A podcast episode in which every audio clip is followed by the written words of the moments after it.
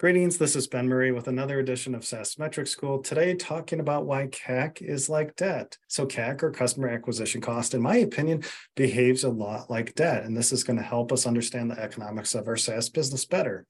So, if we have high CAC, and some issues with retention, it's going to cause trouble for our SaaS business. So, first, what is CAC? Well, it's customer acquisition cost. This could either be the gross sales and marketing dollars dedicated towards acquiring new business. Of course, CAC could be the unit cost. So the unit cost to acquire one new customer, one new user, whatever that price is for your business. So you think about debt, we have principal and interest payments on that debt over time. We have that payment schedule. And the only way we can get out of that is if we default on that payment schedule. So we've got to pay all those principal and interest payments over time. And just like CAC, when we acquire a customer, we have laid out some cash to acquire that customer. And Now we have to pay back that CAC just like debt.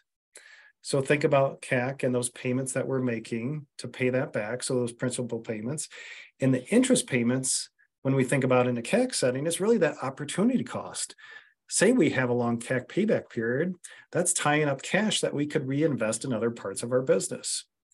So CAC behaves a lot like debt because we have to pay that back. And just because that customer churns, and what really hurts us is when that customer churns before the payback point. So does that CAC disappear? No, it just puts the burden onto new customers to pay back their CAC and then the CAC that never got paid back from that customer who churned prior to that payback point. So really with our SaaS business, CAC does act a lot like debt. We, it's really important to understand our payback point. And we're, if we have high CAC and troubles with churn, that's just going to tie up a lot of cash in our business. And to grow, and if we're really trying to push revenue growth, it's just going to require a bunch more cash because it's really inefficient and it's just tied up in that CAC payback cycle.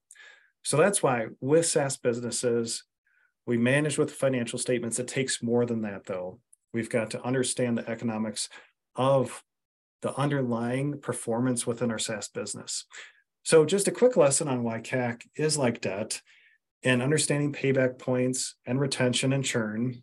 And then, if you would like a CAC payback template, check out my show notes. There's a link in there to download my CAC payback template if you'd like to implement that in your business. So I hope you enjoyed the episode today.